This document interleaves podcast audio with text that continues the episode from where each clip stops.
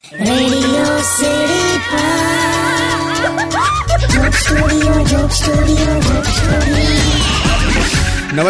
welcome back radio city joke સ્ટુડિયોમાં આપનું સ્વાગત છે.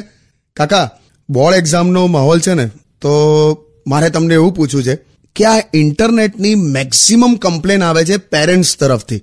તો કાકા, ઇન્ટરનેટ આવ્યા પછી તમે આ છોકરાઓમાં ચેન્જ શું જોયો? ચેન્જ એવો જોયો કે જીવનના મૂળ પ્રશ્નોમાં ચેન્જ થઈ ગયા બધા. એટલે? એટલે કેવા કેવા પ્રશ્નોમાં ઉલઝાયેલા હોય છે. ખબર છે? કે યાર કે મેં તને વોટ્સએપ પર મેસેજ મોકલ્યો છે ને પેલું ટિક માર્ક નથી આવતું.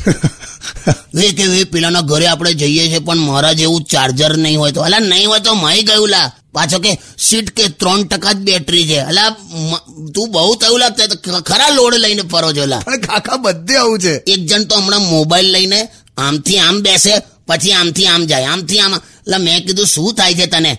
તો કે કાકા શિયાળો છે ને એટલે લોચા છે યાર. કહું કામ? કે છાંયડામાં બેસું ને તો કે ઠંડી લાગે છે? અને તડકામાં બેસું ને તો મોબાઈલની ડિસ્પ્લે નથી દેખાતી.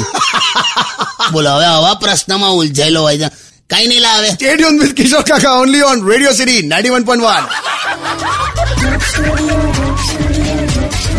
Studio,